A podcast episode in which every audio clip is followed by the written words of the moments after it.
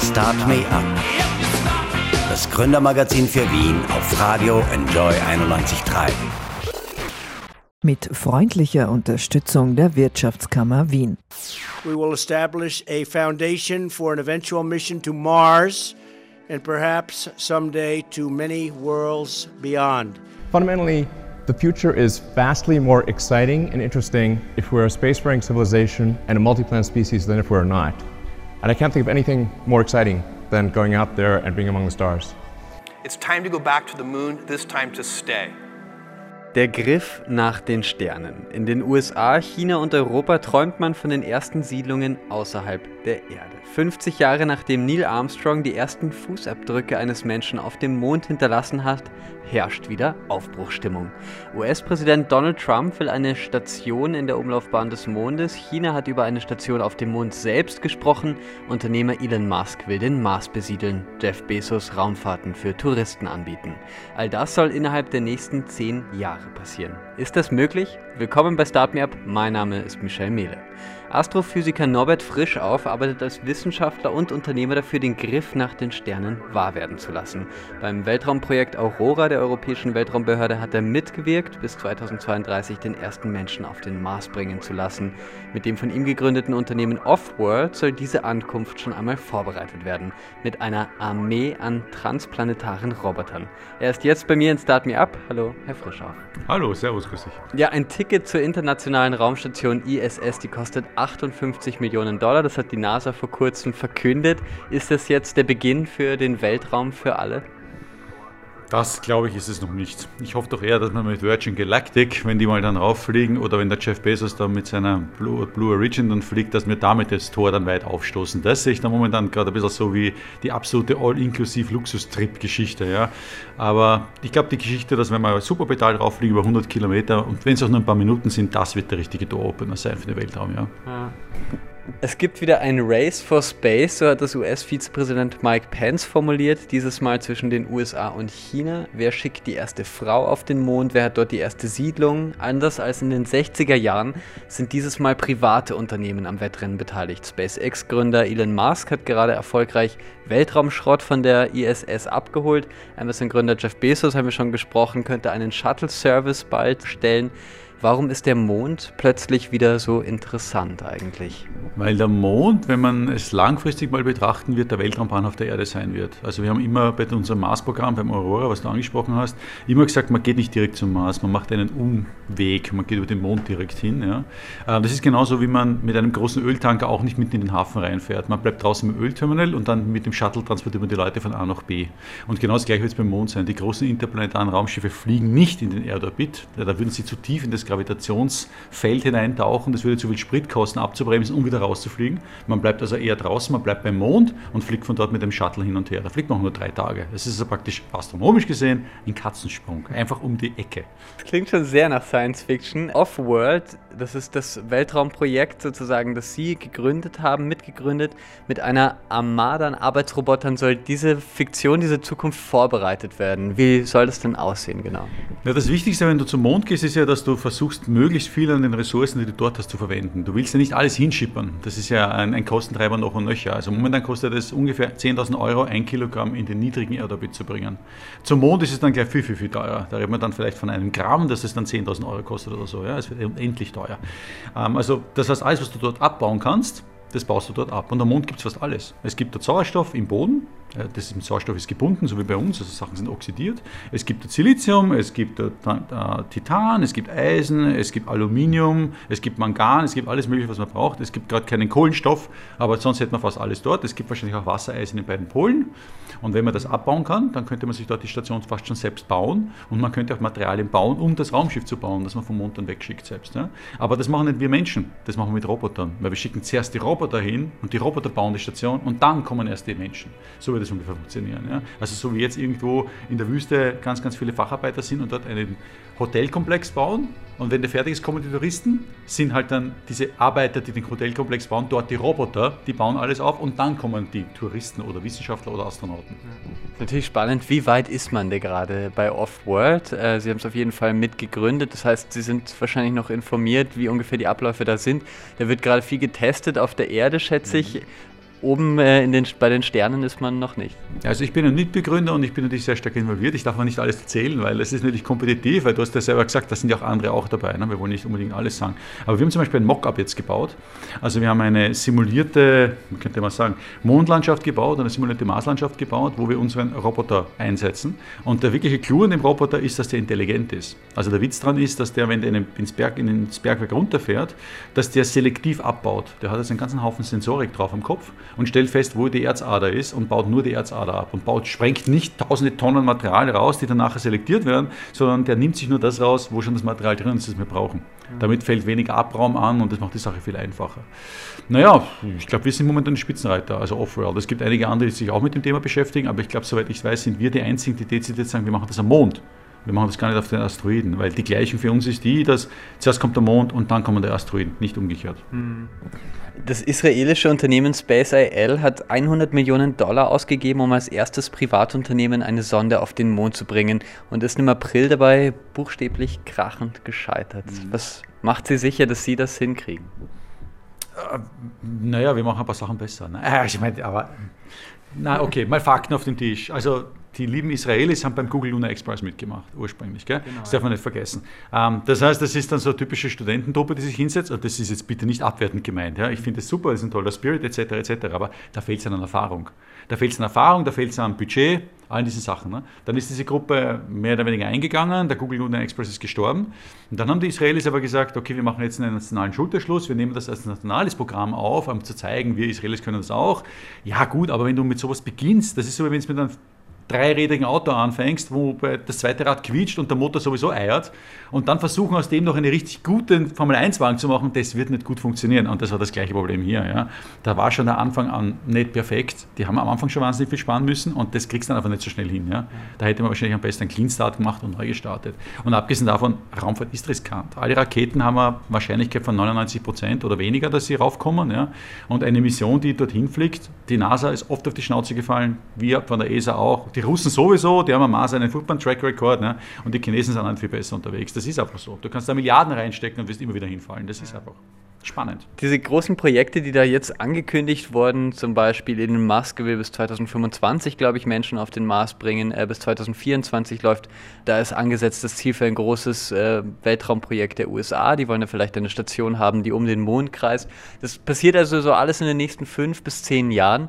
Ähm, wie sieht es da mit Offworld aus? Wann sind diese Roboter vielleicht startbereit? Wie schnell kann man da sein? Kann man da schon mitmischen, wenn die anderen bereit sind? Wir, wir mischen dann dezidiert schon mit, aber wir haben ja den großen großen Vorteil, dass wir unser Projekt so aufgesetzt haben, dass wir zuerst am terrestrischen Markt einsteigen.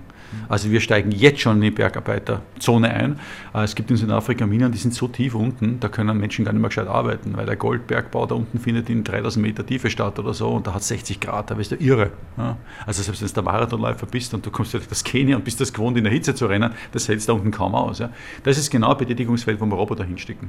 Oder wenn es irgendwie darum geht, zum Beispiel in, den Ahnden Sachen abzubauen, da kann ich mit Robotern viel effizienter arbeiten. Ich mache diesen Abraum nicht. Ne? Ich, muss auch, ich kann viel energieeffizienter arbeiten, das muss erst darauf bringen auf diese Berge, das ist ja nicht so einfach. Ja? Und Menschen dort um zu versorgen, ist immer schwierig, es ist wie eine Raumfahrt. Ein Roboter kann ich relativ leicht versorgen. Und ich kann auch dann, brutal gesagt, in einem Bergbau, auch auf der Erde, so arbeiten, dass es mir fast wurscht ist, ob der Stollen zusammenbricht oder nicht. Dann ist halt der Roboter kaputt. Ich meine, der kostet zwar ein bisschen Geld aber, und das ist auch blöd, aber es ist kein Mensch. Ja. Ja? Und das ist für uns die Eintrittstür. Also wir fangen mit dem terrestrischen Bergbau an, lernen dabei alles und dann steigen wir in die Raumfahrt ein. Und da helfen wir dann eben, weil wir mit dem Mond und mit den Asteroiden in weiterer Folge dann das Material abbauen, dass wir dann so Sachen wie diesen Lunar Gateway und diese anderen Sachen kostengünstig bauen können, weil wir nicht alles von der Erde bringen müssen. Ziemlich spannend. Wie weit sind Sie? Arbeiten diese Roboter schon in Teilen der Erde? Äh, in Teilen der Erde arbeiten sie noch nicht, sie arbeiten bei uns im Labor. Und wo sie arbeiten auf Teilen der Erde, darf ich nicht verraten. US-Präsident Donald Trump hat ja vor kurzem für einige Verwirrung gesorgt. Die NASA solle sich nicht darauf konzentrieren, Menschen zum Mond zu bringen, der ein Teil des Mars sei. Das stimmt natürlich so nicht, was da in dem Tweet stand, sondern da stand da weiterhin in dem Tweet, langfristig Menschen zum Mars bringen. Zuvor hat er noch darüber gesprochen, die NASA wieder groß zu machen. Sein Vize Mike Pence hat von der ersten Frau auf dem Mond gesprochen. Wie sehr wird denn, werden denn Unternehmen oder solche Unternehmungen wie Offworld abhängig sein von Meinungen, ähm, mitunter wechselnden Einstellungen von Politikern? Ja, das ist eigentlich immer unser großes Problem. Also unser größtes Problem sind eigentlich fast die Amis. Ja? Weil immer alle vier Jahre kommt der neue Präsident oder alle acht Jahre und der krempelt immer alles um und baut alles vollkommen neu. Es ist ein Wunder, dass wir damals Apollo zusammengebracht haben, obwohl es der JFK ja 1963 gestorben ist. Aber vielleicht gerade deswegen hat es diese Legacy gegeben und man hat gesagt, man will seinen Traum erfüllen und hat dann sukzessive bis halt 69 das weiterfinanziert und gesagt, okay, wir wollen diesen Traum einhalten, den er da propagiert hat. Ne? I have a dream, ne? I want to go back to the moon, bla bla bla. Das hat man dann damals gemacht. Ähm, das fehlt uns ein bisschen. Und die Amerikaner sind da leider sehr oft bereit, auch knallhart den Stecker zu ziehen. Also da kannst du so viele Verträge machen, wie du willst. Wir haben das schon bei der ISS erlebt. Und die Amerikaner sagen, ich mag nicht mehr, dann hast du ein Problem ja, bei der ganzen Angelegenheit. Sonst ist es generell so, wenn du eine große intergovernmental Agreement-Geschichte hast, also wenn viele Staaten zusammenarbeiten, wie bei der ISS, dann ist es meistens mit einem großen Beharrungsvermögen verbunden. Das System ist dann relativ stabil. Also auch wenn dann einer ausscheren will, dann haben die anderen relativ heftige Rückstellkräfte und sagen, na, du gehst da nicht weg. Ja? Das ist mit einem wahnsinnigen Gesichtsverlust verbunden. Das geht auch bei den Amis recht gut. Aber alle privaten Unternehmungen, egal ob es der Bezos ist, egal ob es der Musk ist, egal ob es wir von Offworld sind oder wer auch immer, der da noch draußen herumschwirrt, in, in Luxemburg sind ja ganz viele von diesen Firmen, ne? Ähm, das muss man schon ganz trocken sagen. Wenn es keinen institutionellen Anschieber gibt, NASA, ESA, die Russen, wen auch immer, der am Anfang sagt, ich habe den Wunsch, eine Raumstation zu bauen, die wissenschaftlichen Zwecken dient, die das und das und das macht und dafür brauche ich Ressourcen und diese Ressourcen kaufe ich von dem Bestanbieter, mache sie nicht selbst und das ist zum Beispiel Offworld oder der Bezos oder bla bla bla. Ohne dem geht es halt nicht. Und wenn wir die haben, dann können wir das machen. Das ist halt so wie, wenn man heutzutage ähm, Startup-Finanzierung. Ne? Du willst einen Startup, wenn du da Glück hast, ja, vielleicht mit reinem Investment hinkriegen. Aber wenn es eine langfristige Geschichte ist, dann wirst du wahrscheinlich staatliche Fördermittel brauchen, damit du das hinkriegst. Da brauchst du diesen Mix. Und ohne diesen Mix, dass die NASA, die ESA und Co. sagen, wir wollen das, wird es nicht funktionieren. Also das ist sehr wichtig, dass die sagen, ja, wir machen es und dass sie auch dabei bleiben. Ja. Österreichische Unternehmen tragen einen Teil bei zum Erfolg von Missionen im All. Magna Steyr, die Ruag Space AG, die hier auch in Wien sitzt, Frequentis und Artus vor allem mit Software. Moon Village, eine NGO, die Gebäude für, den ersten, für das erste Monddorf entwickelt, gibt es hier auch in Österreich. Wie sehen Sie, was da in der Raumfahrt in Österreich passiert? Also ich bin jetzt mal ganz, ganz bitterböse und sage, in Österreich passiert in der bemannten Raumfahrt eigentlich fast gar nichts. Ja, es ist leider eine unserer erklärten Regierungslinien. Das ist immer ein bisschen schwierig mit unseren Regierungen momentan. Ne? Aber bis dato war das immer so, dass wir gesagt haben, aus der bemannten Raumfahrt halten wir es raus, weil es ist sehr, sehr teuer. Das stimmt natürlich auch und wir sehen auch den direkten Benefit nicht. Okay, kann man darüber diskutieren. Ich finde, dass das mittlerweile ein bisschen kurzfristig ist oder kurzsichtig ist, weil jetzt sehen wir ja, dass da relativ viel passiert. Ne? Und jetzt muss man aufpassen, dass wir den Zug nicht verpassen. Weil wenn man dann, ja, ich meine, man kann es gut dazu liefern, auch immer ganz gut leben, ne? aber da gibt es halt viele. Und wenn man kein gescheites Alleinstellungsmerkmal hat, dann ist man relativ schnell weg vom Fenster. Ne? Also wir müssen jetzt schauen, dass wir in Österreich langsam die Kurve kratzen und da mitmischen, in der einen oder anderen Form. Wenn der Mond das Ziel ist, um zum Mars zu kommen, was suchen wir denn am Mars? Was wir am Mars suchen? Leben primär Leben. Also Aurora war aufgegleist oder ist aufgegleist, Aurora gibt es ja noch immer, äh, um nach Lebensspuren zu suchen, nach entweder schon vergangenen Leben oder noch immer existierenden Leben. Und beim Mars besteht eine ganz gute Chance, dass man vielleicht sogar Mikroben findet, die noch immer leben. Weil in der Antarktis ist es minus 80 Grad Celsius und dort leben Mikroben unter den Steinen. Die halten das aus. Gut, jetzt haben wir natürlich ein Bar und Sauerstoff, ist schon klar, aber es ist dort auch grauslich und kalt und schier. Und am Mars hat es auch minus 80 Grad Celsius, CO2-Atmosphäre, okay, ist ein bisschen was anderes und die Strahlung ist grauslich von der Sonne, aber warum nicht? Das könnte sein, dass die, das bisschen ist den Bakterien vielleicht auch schon wieder wurscht. Jetzt ist auch schon egal, es ist eh schon mies da, das halten wir jetzt auch noch aus. Vielleicht überleben die, ja. Es gibt so am Mars Gase, CO2 gibt es, es gibt Sonnenenergie, es gibt Wasser, Eis, gefrorenes, ja, unten unter der Oberfläche. Also es ist relativ viel da, was man bräuchte, um Leben zu erhalten, wenn es schon mal existiert hat. Und der Mars hat, soweit wir wissen, einmal einen umspannenden Ozean gehabt und wahrscheinlich eine Milliarde lang flüssiges Wasser an der Oberfläche. Also Zeit genug, um Leben zu erschaffen. Ja. Vielleicht ist auch von uns angespuckt worden und wir haben Leben ausgetauscht. Auf jeden Fall, wir werden es nicht rausfinden, wenn wir darüber nachdenken, wie die alten Griechen. Wir müssen hinfliegen und nachschauen. Ja. Ähm, Danke Norbert Frisch auf. Wir sprechen jetzt gleich mit einem Österreicher, dem Österreicher, der das Weltall von innen gesehen hat sozusagen. Franz Viehböck ist das erste und bisher einziger Österreicher im Weltall gewesen. 1995 fliegt er mit einer russischen Sojus-Rakete von Kasachstan zur Raumstation Mir in derselben Nacht, in der er startet, liegt seine Frau Wessner im Krankenhaus für die Geburt ihres ersten gemeinsamen Kindes. Was war da los beim Start und wann es den nächsten Astronauten geben wird? Oder Astronauten? Wir hören es gleich nach David Bowies Space Oddity. Start Me Up, das Gründermagazin für Wien. Business-Tipps aus der Wirtschaft auf Radio Enjoy 91.3. Man nannte ihn den Astronauten. Er ist der erste und bisher einzige Österreicher, der jemals im Weltall war. 1991 flog er zur Raumstation Mir. Nach seiner Rückkunft arbeitete er in den USA in der Raumfahrttechnik, war Technologiebeauftragter des Landes Niederösterreich. Im kommenden Jahr wird er Vorstandschef von dem Metallverarbeitungskonzern Berndorf AG. Franz Viehberg ist bei mir. Herzlich willkommen. Vielen Dank, dass Sie sich die Zeit fürs Interview nehmen. Gerne, grüß Gott allerseits. Herr Viehberg, am 20. 21. Juli 2019 ist es genau 50 Jahre her, dass der erste Mensch am Mond war. Das war damals ein Großereignis 1969. Wissen Sie noch, wie Sie das erlebt haben? Ich habe gehört, die Kinder hatten damals schulfrei. Sie waren neun Jahre alt damals. Weiß ich schon noch ziemlich genau. Details fehlen noch.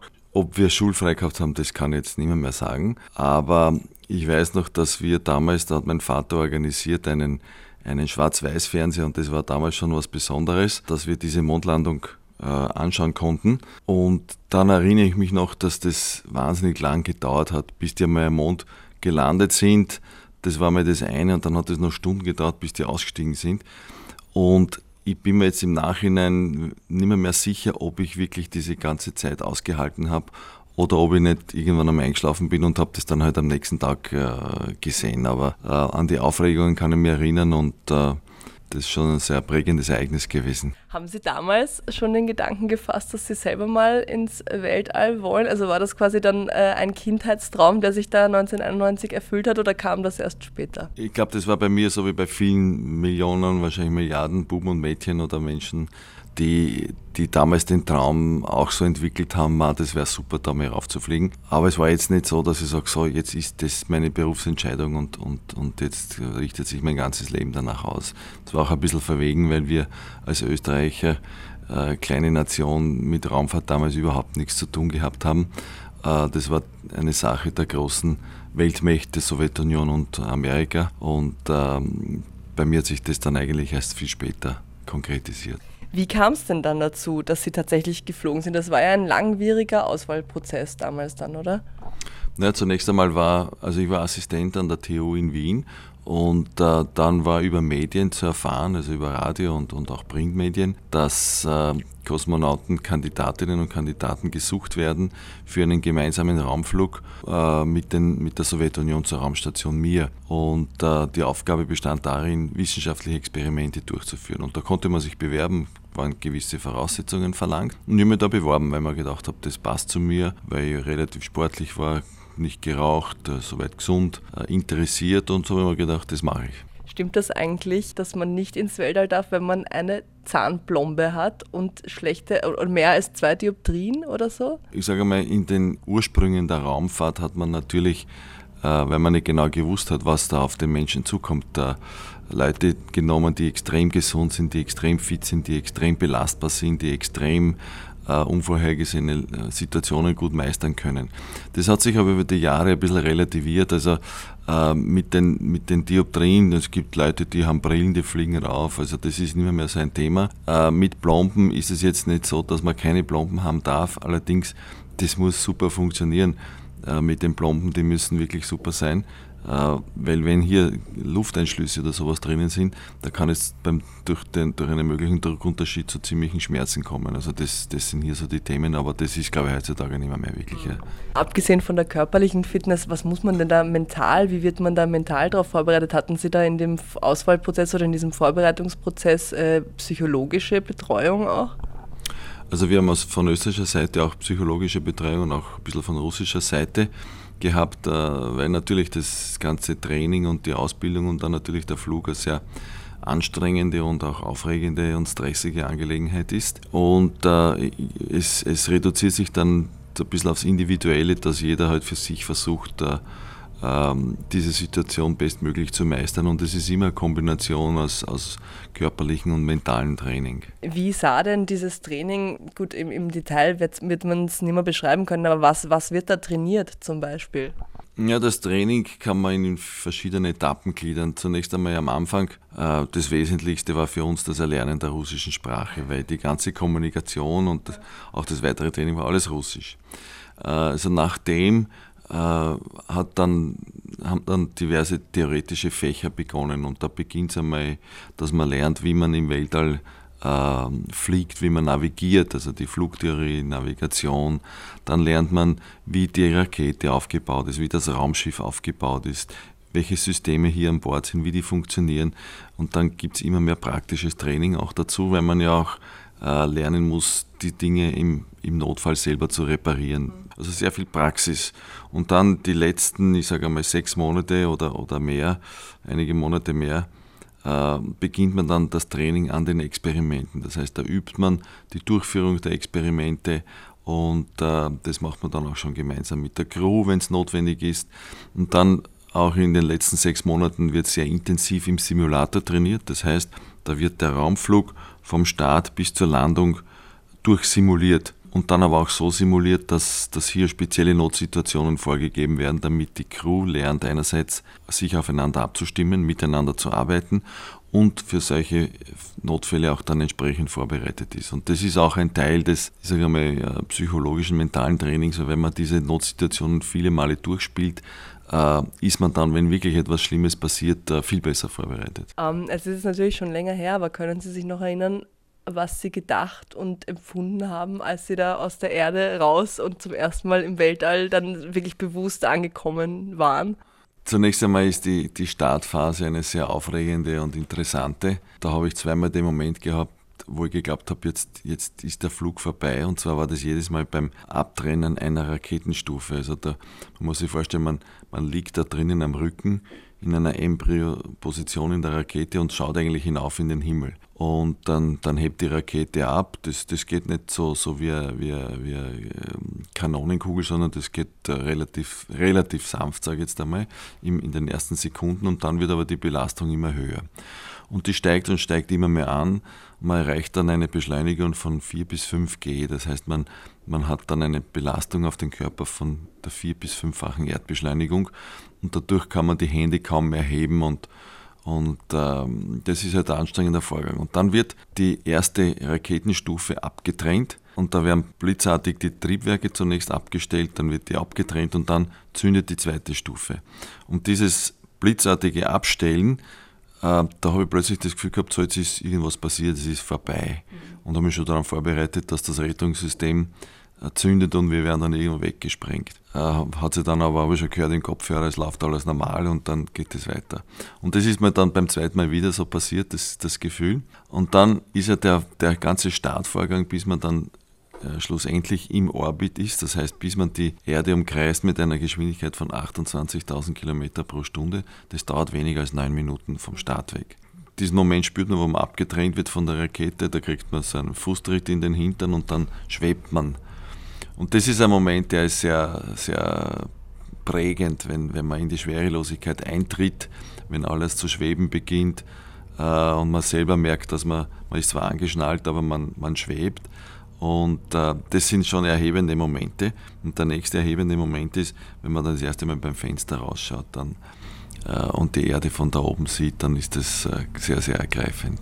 Kann man das jemandem beschreiben, der es selber nicht erlebt hat? Oder muss man, also haben Sie da quasi nur mit anderen Kosmonauten dieses Verständnis, dass die genau wissen, wovon sie reden? Oder kann man es irgendwie jemandem begreiflich machen, der es selber nicht erlebt hat?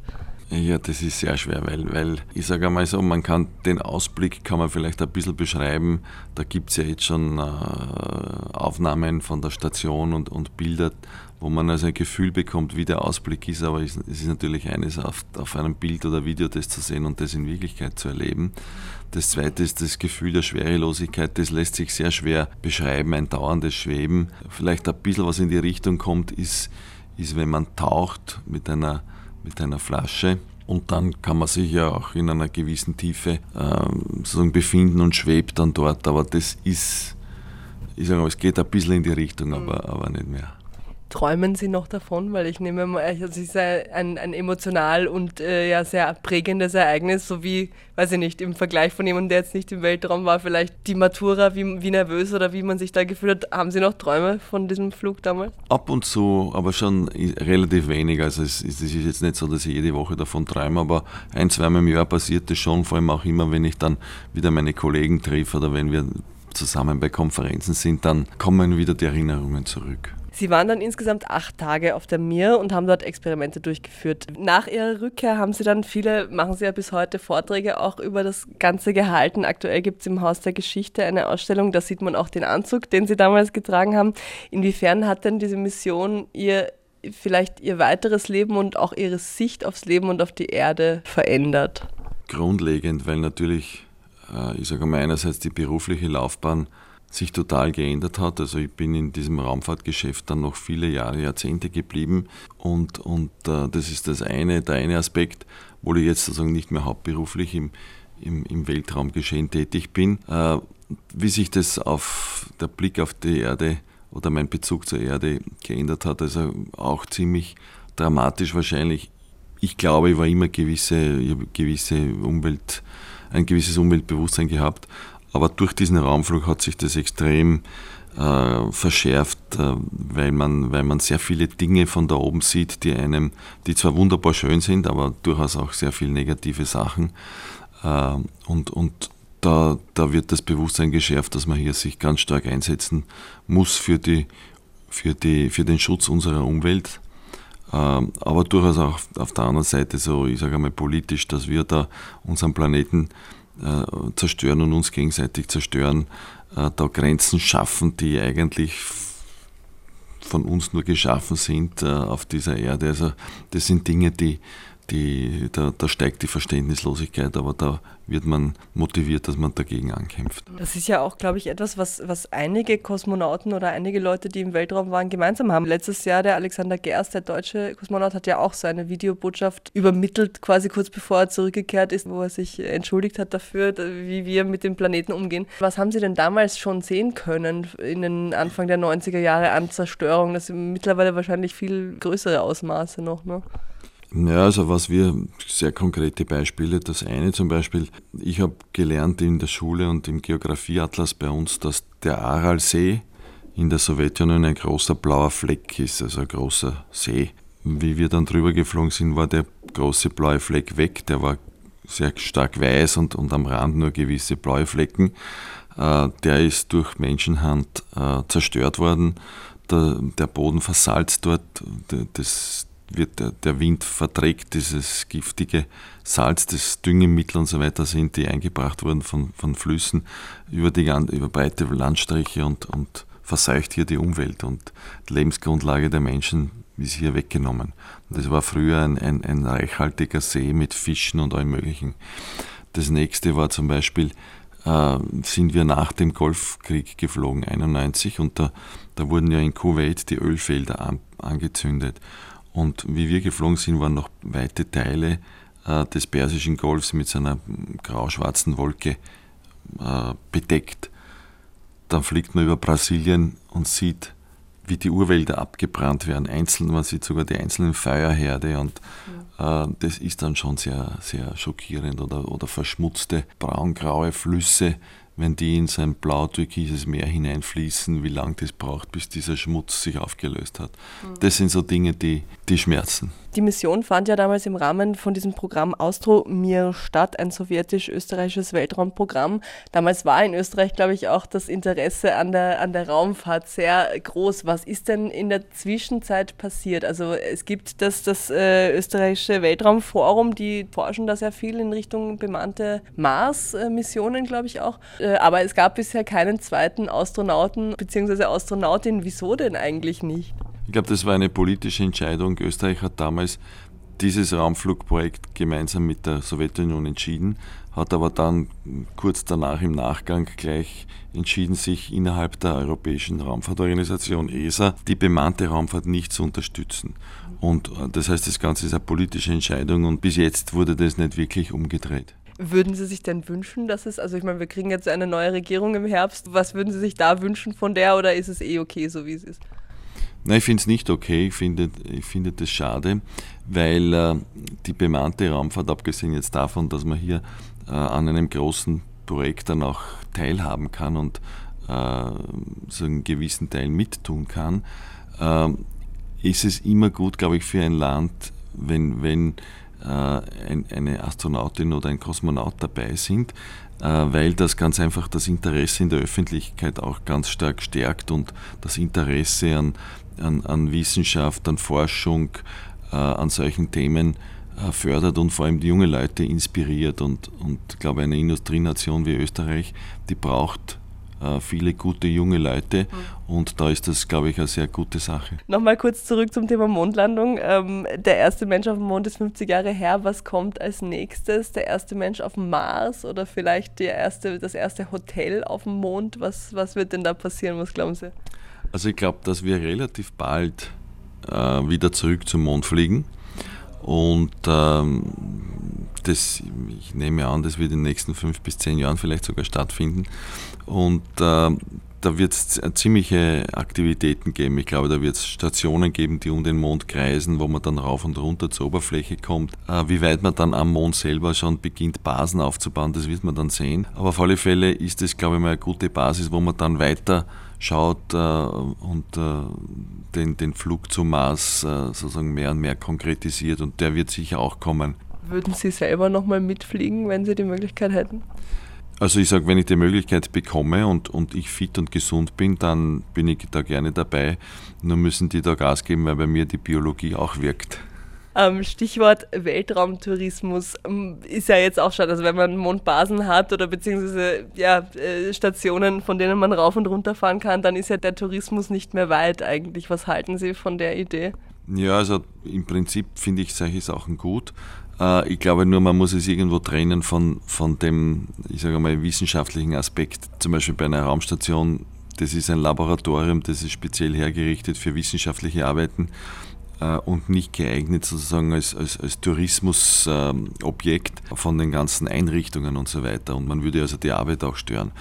Äh, also ich finde die Sache gut, allerdings äh, müsste man dann sagen, wirklich ein eigenes Tourismusraumschiff bauen und dann halt irgendein geeignetes, von mir ist ein, ein Mondhotel oder sowas.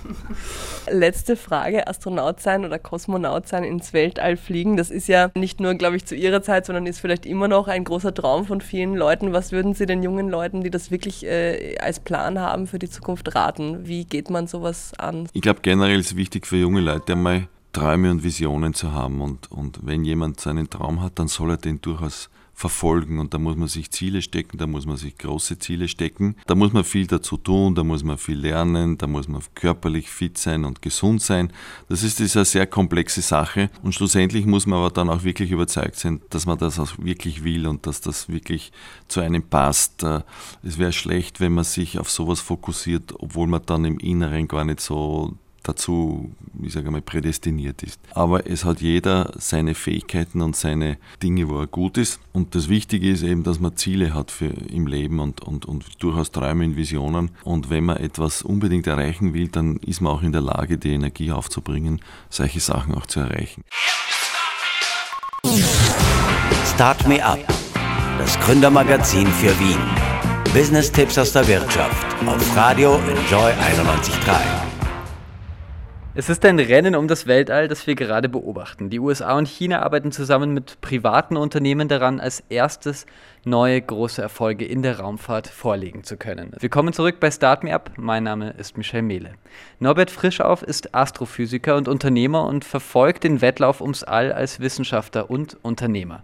Sein mitgegründetes Unternehmen Offworld will eine Armada an Arbeitsrobotern erschaffen, die Wasser und Energie für Raumfahrtsunternehmungen zur Verfügung stellen. Hallo, Herr Frischauf. Hallo, Servus, grüß dich.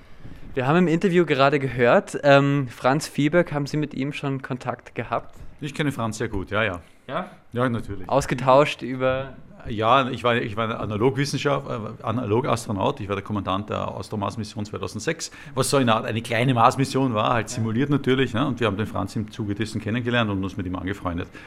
Kleines kollegiales Verhältnis. Aber in der Raumfahrt sind wir nicht so viele, wir kennen uns dort alle. Also ich glaube, wir sind vielleicht 30, 40 Österreicher oder 50. Da rennt man sich schnell über den Weg. Ja. ähm, Jan Wörner, der Chef der Europäischen Weltraumagentur ESA, hat die Staats- und Regierungschefs erst kürzlich zur Zusammenarbeit gemahnt. Er sei manchmal geschockt, wie stark die nationalen Kräfte weltweit sind.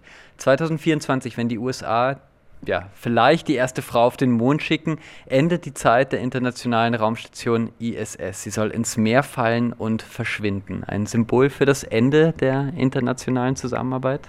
Also ich glaube, das mit dem 2024 dezidiert nicht. Das ist momentan einmal so drinnen stehend, aber das wird auch gerne als, als, als Druckmittel aufgebaut in Wirklichkeit, aber es spricht nichts dafür, dass sie noch zehn Jahre oben bleiben könnten. Die Russen haben gezeigt, wie lange man so ein Ding da oben betreiben kann. Ja? Und ich könnte mir gut vorstellen, dass zum Schluss sogar einer das Ding privat übernimmt ja? und das weiter betreibt. Ähm, der Bigelow, den gibt es ja auch noch als, als Spieler. Ne? Der Bigelow baut ja seine aufblasbare Raumstation und der hat ja zum Teil auch so bestimmte Assets da an der Raumstation um seine, um, an der ISS, um seine Sachen dort auszutesten. Also wenn er schon eine Raumstation bauen will, eine private, ja, warum übernimmt er nicht dann die? Geld genug hätte dafür. Und wenn es der Musk und wenn es der Bezos möglich machen, die Geschichte billig ähm, mit Versorgungsgütern zu betreiben, das könntest du sogar wirklich tragen, das Zeug. Ja. Ähm, ja, wie sehen Sie denn dieses Race for Space zwischen den USA und China? Ein sportlicher Wettkampf oder beherbergt das Konflikte? Naja, ich glaube, die Konflikte spielen sich Dank nicht im Weltraum ab. Ne? Da arbeiten wir alle zusammen. Da ist Nachbarschaftshilfe angesagt. Wenn du da mal da oben bist, ist ja keiner da. Du kannst den ÖMTC nicht anrufen, den ABÖ, dass sie dich abschleppen. Ne? Kannst nur hoffen, dass die Chinesen vielleicht daneben sind, wenn ein Problem ist, oder die Russen oder die Amerikaner oder die Europäer. Und da hilft man sich halt gegenseitig. Also im Weltraum hören die Konflikte relativ schnell auf. Man merkt es auch, wenn man auf der ISS oben ist.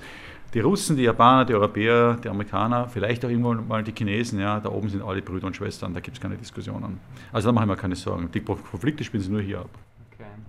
Ähm, ja, bald 50 Jahre, ganz genau nämlich ist das her, dass mit Neil Armstrong der erste Mensch auf den Mond gegangen ist. Im Gegensatz zu damals beschäftigen sich heute viele private Unternehmen mit der Raumfahrt. Das US-Unternehmen Breakthrough sucht nach Leben in der nächsten Galaxie. Alpha Centauri, Virgin Orbit plant Plattformen für nationale kommerzielle Satelliten. Axiom Space will einen Nachfolger eben der internationalen Raumstation entwickeln. Welches Unternehmen ist vielleicht gerade am spannendsten für Sie, die vielleicht auch mit Offworld zusammenarbeiten könnten?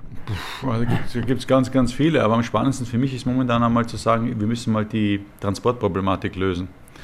Ähm, also entweder, dass der liebe Elon Musk oder Jeff Bezos mit ihren jeweiligen Unternehmen oder halt auch der Richard Branson das Tor da weit aufstoßen. Aber wichtig ist nicht nur, dass es nicht nur einer ist, wichtig ist, dass es drei sind. Weil das, was der, Raumstation, was der Raumfahrt immer gefehlt hat, ist die Konkurrenz. Das ist ja ein bisschen, was der Jan Wörner das jetzt gesagt hat mit den Nationalinteressen. Die Nationalinteressen haben auch den Vorteil, dass wir zum Teil äh, Konkurrenz bekommen, ne? dass eben die Deutschen und die Franzosen sich gegenseitig ein bisschen matchen und gegenseitig beflügeln. Das ist auch das, was die Chinesen und die Amerikaner machen und auch die Russen und alle anderen ein bisschen. Ohne dem wäre es überhaupt nur Monopol und überhaupt nichts weitergehen. Ja? Ja. Aber das Problem ist halt immer, wenn man sich so anschaut, wenn man noch einen Schritt weiter zurückgeht, ähm, weil du gerade vorher vom Neil Armstrong gesprochen hast, wichtig war ja zum Beispiel eigentlich die Geschichte, als damals der erste Transatlantikflug stattgefunden hat durch den Charles Lindbergh. Mhm. Weil der hat letzten Endes uns die Chance gegeben, dass wir nachher gezeigt haben, okay, man kann das fliegen. Und dann war auf einmal im Mindset der Leute zu sagen, warum muss ich mit dem blöden Schiff fahren? Ich könnte wirklich mit dem Flugzeug fliegen und müsste dann eine Woche rüber schippern, sondern vielleicht bin ich in 10 Stunden, 20 Stunden drüben. Und damit war auf einmal das Tor offen, dass Leute gesagt haben, naja, dann investieren wir halt das Geld und machen das. Und dann kamen diese ganzen privaten Unternehmungen hoch. Heutzutage steigt doch keiner in einen staatlich gebauten Flieger ein. Die sind ja alle privat finanziert. Ja? Und wir werden privat von uns auch am Leben erhalten. Und die Raumfahrt geht genau dorthin. In 100 Jahren schaut die genauso aus. Und jeder wird sich sagen, was, es gab's? Da gab es Staaten, die haben Raketen gebaut? Das ist ein Anachronismus, das wird irgendwann einmal aufhören. Ja? Und der, der Musk, der Bezos, der Branson und, und, und, alle diese Herrschaften, die machen das als erstes. Die sind diese Visionäre, das ist bisschen schwierig, die nehmen viel Geld in die Hand. Aber wenn das sich ändert und wir relativ günstig raufkommen, man kann sich vorstellen, das, was dann auf einmal möglich ist. Dann kannst du große Satelliten bauen, du kannst dann diese Raumstation betreiben. Das dort zum Mond, zu den Asteroiden und zum Mars ist dann weit offen. Gerade ist das Ticket ja zur ISS 58 Millionen. Also da ist noch Luft nach unten sozusagen, äh, was die Ticketpreise angeht, auf jeden Fall. Doch eine Mondmission von Golden Spike um 800 Mille pro Leute. Ne? Ah, okay. Die kannst du auch mal anschauen, die ist recht lustig, aber ich glaube 800 Mille ist dann nochmal eine Größenordnung heftiger. Also das ist, weiß nicht, ob das will. Ja? Also nach oben ist auch natürlich ja, äh, alles, ne? viel Platz. Ja, Off-World ist auch so ein, äh, ein visionäres Projekt von denen, die wir jetzt äh, besprochen haben. Noch ist es ja ein weiter Weg, würde ich jetzt sagen, aus meiner Position. Wie überzeugt man da Investoren von seiner Idee? Also das große Problem bei der Raumfahrt ist eigentlich immer das, wenn man dort Investoren überzeugen will, es fällt nicht in die klassische Investorenschiene auf der Erde. Es sind sehr, sehr lange Entwicklungszeiten. Also du brauchst, ich weiß nicht, 15, 15 Jahre, was einmal Geld reinstecken musst, bis vielleicht einmal ein Licht am Ende des Tunnels siehst. Ein Silberstreifen am Horizont, das ein bisschen Geld zurücktröpfelt. Das ist so schwierig. Ne? Mhm. Risiken sind sehr groß und dann hast du oft das Problem, dass die Investoren überhaupt nichts verstehen vom Weltraumfahrt. Ich meine, die meisten Leute, die auf der Straße fragt, wissen nicht, warum eine Rakete fliegt. Die glauben alle, die stoßt sie von der Luft ab oder so Aktionen. Ja? Unsere Politiker wissen es auch nicht. Aber ist ja wurscht. Ähm, das macht die Sache relativ schwierig. Ja? Und wenn man jetzt ein, ein Projekt hat, das also im Weltraum ankert, aber in der Erde fußt. Also das heißt, wir können etwas verwenden, das sowohl auf der Erde funktioniert als auch am Weltraum. Wie wir es bei Offroad machen mit den Robotern, dann hat man nicht einen super Kartensatz. Ne? Weil dann kann ich das so entwickeln, dass ich es so gescheit mache, dass es im Weltraum gehen wird. Also mit gewissen Schritten, sonst wird es zu teuer aber trotzdem auf der Erde verwenden, um da die ersten Revenues zu generieren. Und dann kann ich auch leicht die Investoren begeistern, weil er sagt natürlich, na, da habe ich einen Benefit innerhalb von fünf bis zehn Jahren oder drei Jahren, das ist nicht so weit weg. Ja? Und genau das ist die Strategie, die wir bei Offworld machen. Cool. Wenn es nach Offworld geht, dann sollen Zehntausende Arbeitsroboter eines Tages selbstständig Arbeiten auf fremden ja, Monden, auf dem Mond auf jeden Fall verrichten. Aber sie sind durch einen Nachbarn, sein Teleskop und ein Modell eines Apollo-Raumschiffs zur Astronomie gekommen. Äh, das schönste Fach, das es gibt für Sie? Ja, die Astronomie ist vielleicht das, die philosophischste Wissenschaft von allen. Ne? Wenn man unter dem Sternenhimmel steht, dann lernt man eins zu eins, dass man sich selbst nicht zu wichtig nehmen darf. Man merkt einfach, man ist ein Staubkorn im, ähm, im, Universum. Man ist vielleicht ein wichtiges Staubkorn, weil man über sich selbst nachdenken kann. Ne? Aber wenn es uns nicht gibt, das Universum gibt es trotzdem. Ne? Und wenn die Astronomie uns etwas gezeigt hat, durch Kopernikus, Kepler und die ganzen anderen Herrschaften, ja, ist, dass wir nicht der Mittelpunkt des Universums stehen. Wir sind auf einem kleinen Planeten, der um eine durchschnittliche Sonne kreist, die in durchschnittlicher Entfernung um eine Galaxie kreist, von der es ganz, ganz viele in diesem Universum gibt. Wir sind nicht der Mittelpunkt des Universums. Wir sind vielleicht ein wichtiger Teil, aber nicht der Mittelpunkt. Das ist die Astronomie macht sie einzigartig. Im September, da kommt nach einiger Verzögerung Ad Astra zu den Sternen zu uns in die Kinos. Neben Brad Pitt und Tommy Lee Jones gehören zum Beispiel Liv Tyler und Donald Sutherland zum Cast. Spannend für Sie solche Filme, wenn die zu uns kommen? Also ich bin ein ganz ein großer Science-Fiction-Fan. Ich glaube, es gibt keinen, den ich, mir nicht, den ich mir nicht anschaue. Aber manchmal gehe ich halt dann sehr enttäuscht raus, wie zum Beispiel Gravity. Also das war ja ach, furchtbar, ja. aber da waren die Bilder mal wenigstens schön. Ja. Ich habe also mit dem Frank de Winne gesprochen, das ist der belgische Astronaut, zwar mit 87 bei der ESA. Und der hat damals zu mir gesagt, Norbert, hat mich angerufen und gesagt, schau Gravity an. Ich sage, das ist so gut. Er hat gesagt, die Bilder sind super, die Handlung ist eine Katastrophe, aber die Bilder sind genial. Ich sage, wenn du ins IMAX gehst und du schaust es an, genauso schaut die Erde für einen Astronauten aus, wenn du einen IWE machst. Also die Science-Fiction-Filme sind schon mittlerweile super, super toll. Ich meine, Interstellar war ein Wahnsinnsfilm. Ja. Ja. Ich bin ja schon schwer gespannt, wie Star Wars werden wird, wie die ganze Zyklus jetzt zum Abschluss kommen wird. Ja, ganz genau. Im Dezember 2019 ja. ist es dann äh, soweit. Okay, also das hat trotzdem, auch obwohl sehr viel Walt Disney, sehr viel Hollywood dabei ist, oft äh, ganz spannend. Ja, natürlich, weil ähm, wir können über 100.000 Papiere schreiben und 100.000 Sachen machen, aber die Kraft des Bildes, der Vision wird in einem Film einfach umgesetzt. Ja? Und einfach zu sehen, wie das dort ausschaut. Und das zu, also ich meine, was ich mir jetzt nicht gerne anschaue, die ganzen Star Treks sind ja wunderbar, diese neuen, diese drei neuen Filme, das ging mit Beyond und so und, und, und, und als was der, der Abrams da macht. Aber was ganz lustig ist, wenn man sich den Abspann anschaut, dann flitzt er ja durch diese Planeten da herum mit der Kamera, durch die Sternennebel etc. Allerdings diese Sequenz, die über zwei Minuten geht, abartig schön. Ja? Also da flitzt er durch das Universum durch, an den Galaxien vorbei, wunderschön gemacht. Ja. Okay, cool. Vielen Dank, Norbert Frischauf. Sein ja, mitgegründetes Unternehmen Offworld will zu einem transplanetarischen Geschlecht der Menschheit beitragen. Wir hören uns jetzt gleich noch einmal im Business Sprint den Fragenparcours auf Radio Enjoy 91.3. Zuerst aber wagen wir mit einem österreichischen Künstler den Weg raus aus unserer Komfortzone hinein ins Abenteuer. Hier ist Bernhold aus Oberösterreich mit Weit hinaus. Business Sprint. Gründer im Fragenparcours. 50 Jahre Mondlandung bedeuten für mich eine, der größten Leistungen der Menschheit. Wenn ich eine Million Euro für Offworld geschenkt bekomme, dann begleite ich die Roboter auf ihre Mission zum Mond und zum Mars. Was mich am meisten am Weltall fasziniert ist? Es ist groß, es ist schwarz und es ist voller Sterne. Für eine Reise zum Mond würde ich diese drei Besonderheiten mitnehmen. eine Tasse sehr guten Kaffee, auf jeden Fall. Ähm, es hat leider dann so einen komischen Backel drinnen sein. Ja. Mein Lieblingsbuch und eine undimendierte Datenkarte, damit ich meine Frau jeden Tag anrufen kann. Ja, Lieblingsbuch ist dann Per Anhalter durch die Galaxis, oder? Ja, zum Beispiel, wäre gar nicht so schlecht. Oder auch Die Handelsfahrer, auch ein wunderschönes Buch. Offworld in zehn Jahren ist? Hm, einer der Türöffner für die Raumfahrt. Vielen Dank, Norbert Frischau, für das Gespräch. Gerne, hat Spaß gemacht. Start Me Up, das Gründermagazin für Wien auf Radio Enjoy 91.3. Jeden Montag von 10 bis 11. Alle Infos unter enjoyradio